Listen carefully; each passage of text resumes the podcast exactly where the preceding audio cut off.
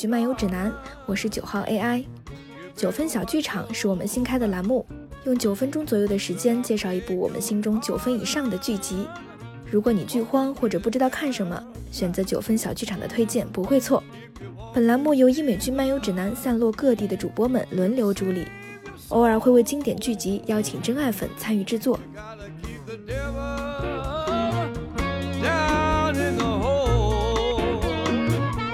Got the fire and the fury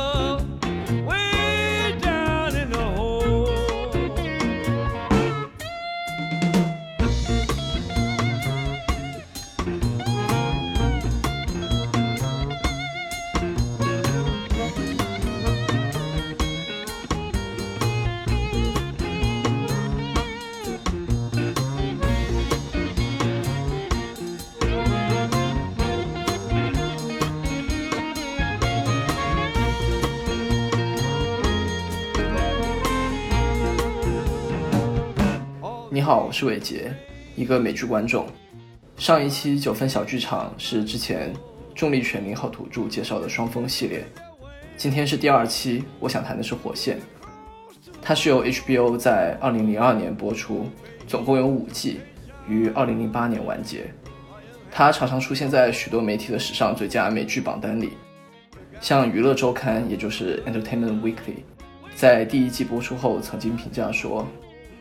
有些批评者说这部剧的表现的探案过程太慢、太重复，但他们不理解的是，就是这些特质让《火线》成为了最特别的警察剧。而在第四季播出后，娱乐周刊更是直接评价说这是电视上最好的剧集。句号。TV Guide 曾经说这部剧就是以电视作为现代文学的载体，讲述关于一个从内部腐坏的城市的令人心碎的史诗。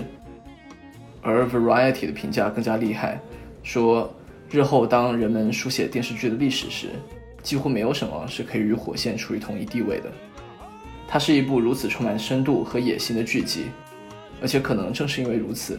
不可避免的只会被少数人欣赏。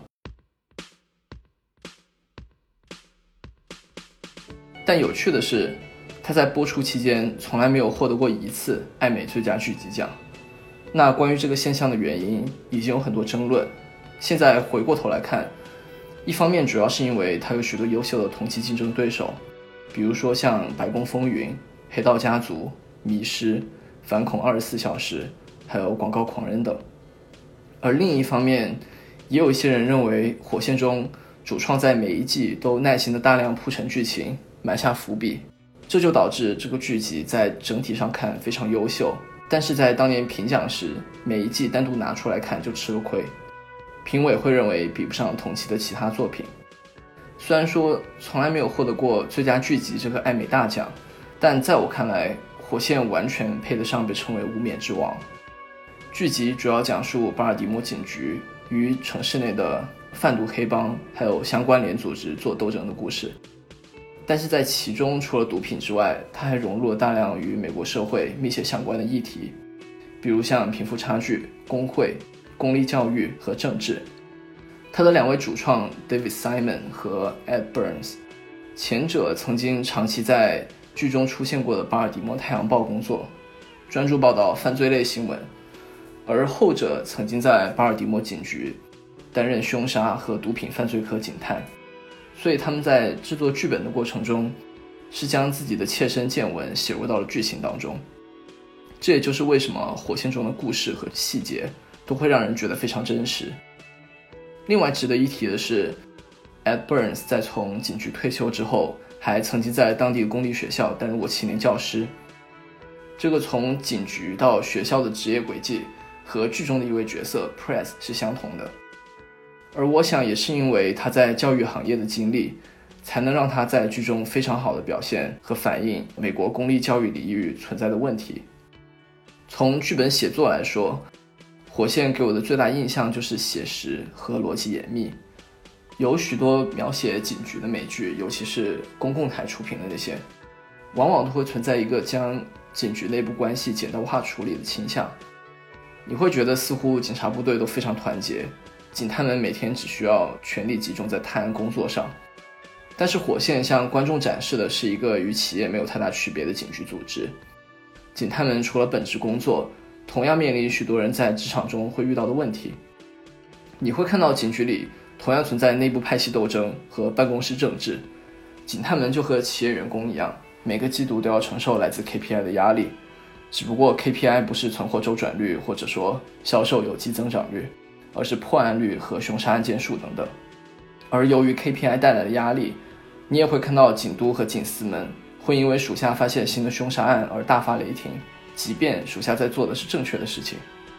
他们甚至还会为了让 KPI 显得好看。而对案件的数据进行修饰，你会发现火线里的警探和警员们有好人也有坏人，他们就只是一群优缺点明显的普通人，在尽力做好自己的工作，就和我们现实生活中大多数人一样。同样的写作特色，主创们也放在了警局之外的角色们身上，无论是黑帮里的小混混、街头的侠盗、码头的普通工人，还是市政府里的议员。在五季的篇幅里，主创们刻画了许多跨越了社会各个阶层的个性鲜明的人物，而由于剧集里非常详细的描写了他们的动机、处事之道和社交网络，观众们会觉得这些似乎就是在身边生活中会看到的人。我想这也是为什么有人说这部美剧是美国社会的浮世绘。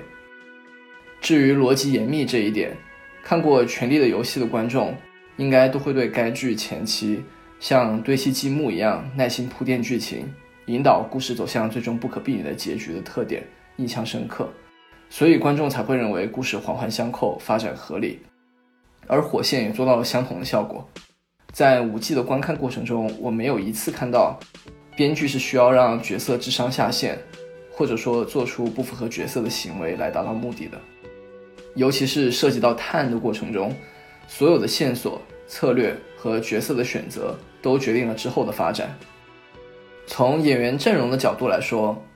《火线》里云集了大量在此后的电影和电视中我们都会看到的熟面孔，比如像男主 Dominic West，近年来出演过《婚外情事》《无界之殇》的美剧；警督 Ross 的演员 John Doman 在2020年的电影《芝加哥七君子审判》和电视剧《黑袍纠察队》第二季中都有出演。而饰演新市长的演员 Iden Gillen 是《权力的游戏》中小指头的演员，饰演警司的演员 Lance Reddick 在三部 John Wick 电影和美剧《危机边缘》博斯中都有出演，饰演侠盗 Omar 的演员 Michael Williams 在2020年的美剧《恶魔之地》中出演男主的父亲，而近年来通过《魁迪》《黑豹》《正义的慈悲》等作品获得广泛知名度的 Michael B. Jordan。在当年只有十几岁的时候，也参演了《火线》，类似的例子数不胜数。除了剧情本身之外，《火线》最让我触目惊心的是，作为一部十多年前的美剧，它反映出的社会问题到十多年后的今天，不但没有好转，甚至有愈演愈烈的倾向。而且他还很有预见性的在当年就提前触及了一些我们到最近这些年才发现的问题，其中琢磨最多的无疑是毒品问题。毕竟这是该剧的主线。剧里第一季就有台词说：“战争是有尽头的，但毒品战争是没有尽头的。”美国从七十年代就开始向毒品宣战，但直到今天，毒品仍然是一个问题。更糟糕的是，随着最近这些年鸦片类药物成瘾泛滥，成瘾者往往同时也会寻求海洛因等毒品的使用，因为海洛因甚至比处方药更便宜，所以这相当于。给控制毒品和药物滥用都更加增添了难度。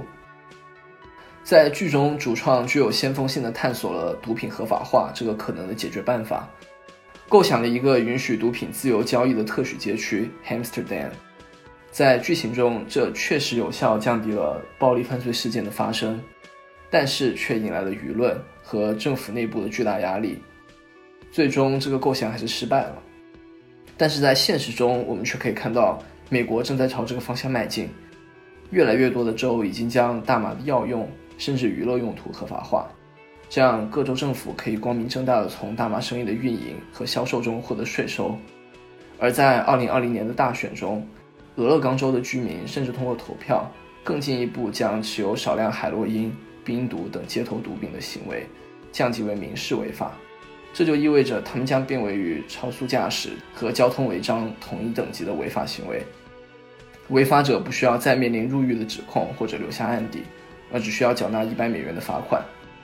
而且，如果他们愿意参加与毒品成瘾相关的健康评估项目，就甚至可以连罚款也回避掉。另外一点是警察暴力执法，在剧中有许多地方都或明或暗地表现了警察处理冲突和对待嫌犯的有争议的方式。以及警察枪击事件，而在现实中，这几年我们也看到美国由于众多此类事件而引发的 BLM 游行，其中最著名的应该就是发生在2020年的 George Floyd 事件。第二季描述的巴尔的摩码头工人的困境也非常有趣，其中有侧面表现，由于全球化贸易的发展，巴尔的摩作为内陆港口，货运量减少，码头生意惨淡。另外还直接描述到，由于越来越多码头开始尝试机器自动化运营，码头工人也面临失业的危险。在最近这些年，我们越来越多的看到全球化和自动化对于工人的影响，如何导致美国和其他一些国家的政治走向发生改变，包括川普在2016年能赢得大选，部分原因也是这个。但是不要忘了，第二季是在2003年播出的，十七年前。那还是一个全球化还在全速发展的年代，而主创在那个时候就已经看到了这个问题。还有一个主创领先于时代的视角，来自于最后一季，通过巴尔的摩太阳报面临的经营困境，反映出纸媒的窘迫，还有编辑们为了报纸的生存，吸引眼球，纵容其他记者发布假新闻。而纸媒衰落和假新闻，在十多年后的今天，我们也看到已经引起了众多讨论。但还是别忘了，最后一季是在十二年前，也就是二零零八年播出的。可以说，主创在这些趋势出现端倪的时候，就已经敏锐地察觉到，并写入到了剧本中。除了这些之外，主创还讨论了诸如贫富差距和随之而来的治安问题，如何影响到贫困学区公立学校里孩子们的成长；九幺幺事件如何影响到联邦政府对待反恐的态度。以及这一转变又如何影响到了地方警局的工作？比如说，如果联邦政府的反恐线人牵扯到了地方警局负责的反走私和凶杀案中，联邦政府会如何处理优先级？还有身份政治在美国的应用，对警民关系的思考等等。由于时间有限，我在这里就不一一细谈了。将这么多议题熟练的把玩，一方面是让人不得不惊叹主创的天才。而另一方面，像前面有提到，这些问题直到今天仍然存在，甚至是在主创写出来之后，反而发展的越来越严重。所以有时候我会想，主创写的这些故事，到底算是给美国社会的预言，还是在十多年前设下的诅咒？就像主创 David Simon 在最近几年接受采访时说道：“Unfortunately, this is America. We are as we were.” 第一季的结尾仿佛就暗示了这样的宿命。在警局侦破 Barksdale 团伙贩毒和凶杀案，将主谋抓入狱中之后，镜头转到巴尔的摩街头，观众会看到穷人的生活依旧穷苦，小混混们依旧在街头混迹，街角依旧有小毒贩在贩毒，人们的生活照常继续。警察们的成绩似乎改变了什么，又似乎什么也没有改变。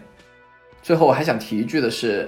David Simon 和 Ed Burns 这两位主创在2020年再度联手，在 HBO 推出了《反美阴谋》这部剧。在我们2020年初的节目中曾经推荐过这部剧，在这里我要再次安利一下，如果有朋友们还没有看过，推荐一定要去看，绝对是2020年值得一看的剧集。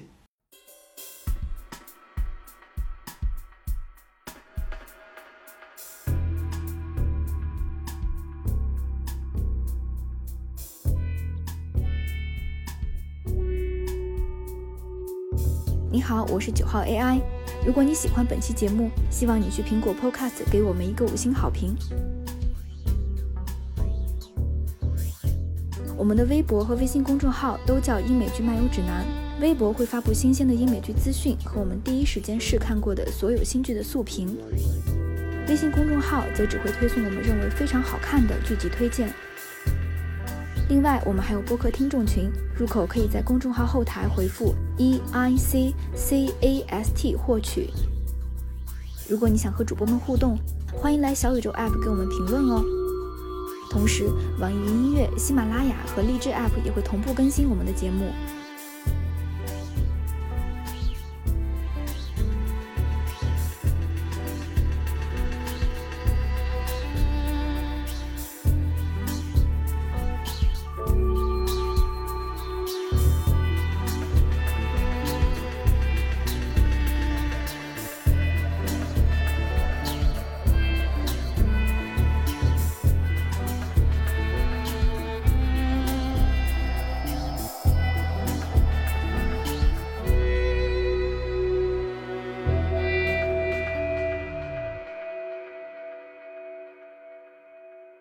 我们下期节目再见。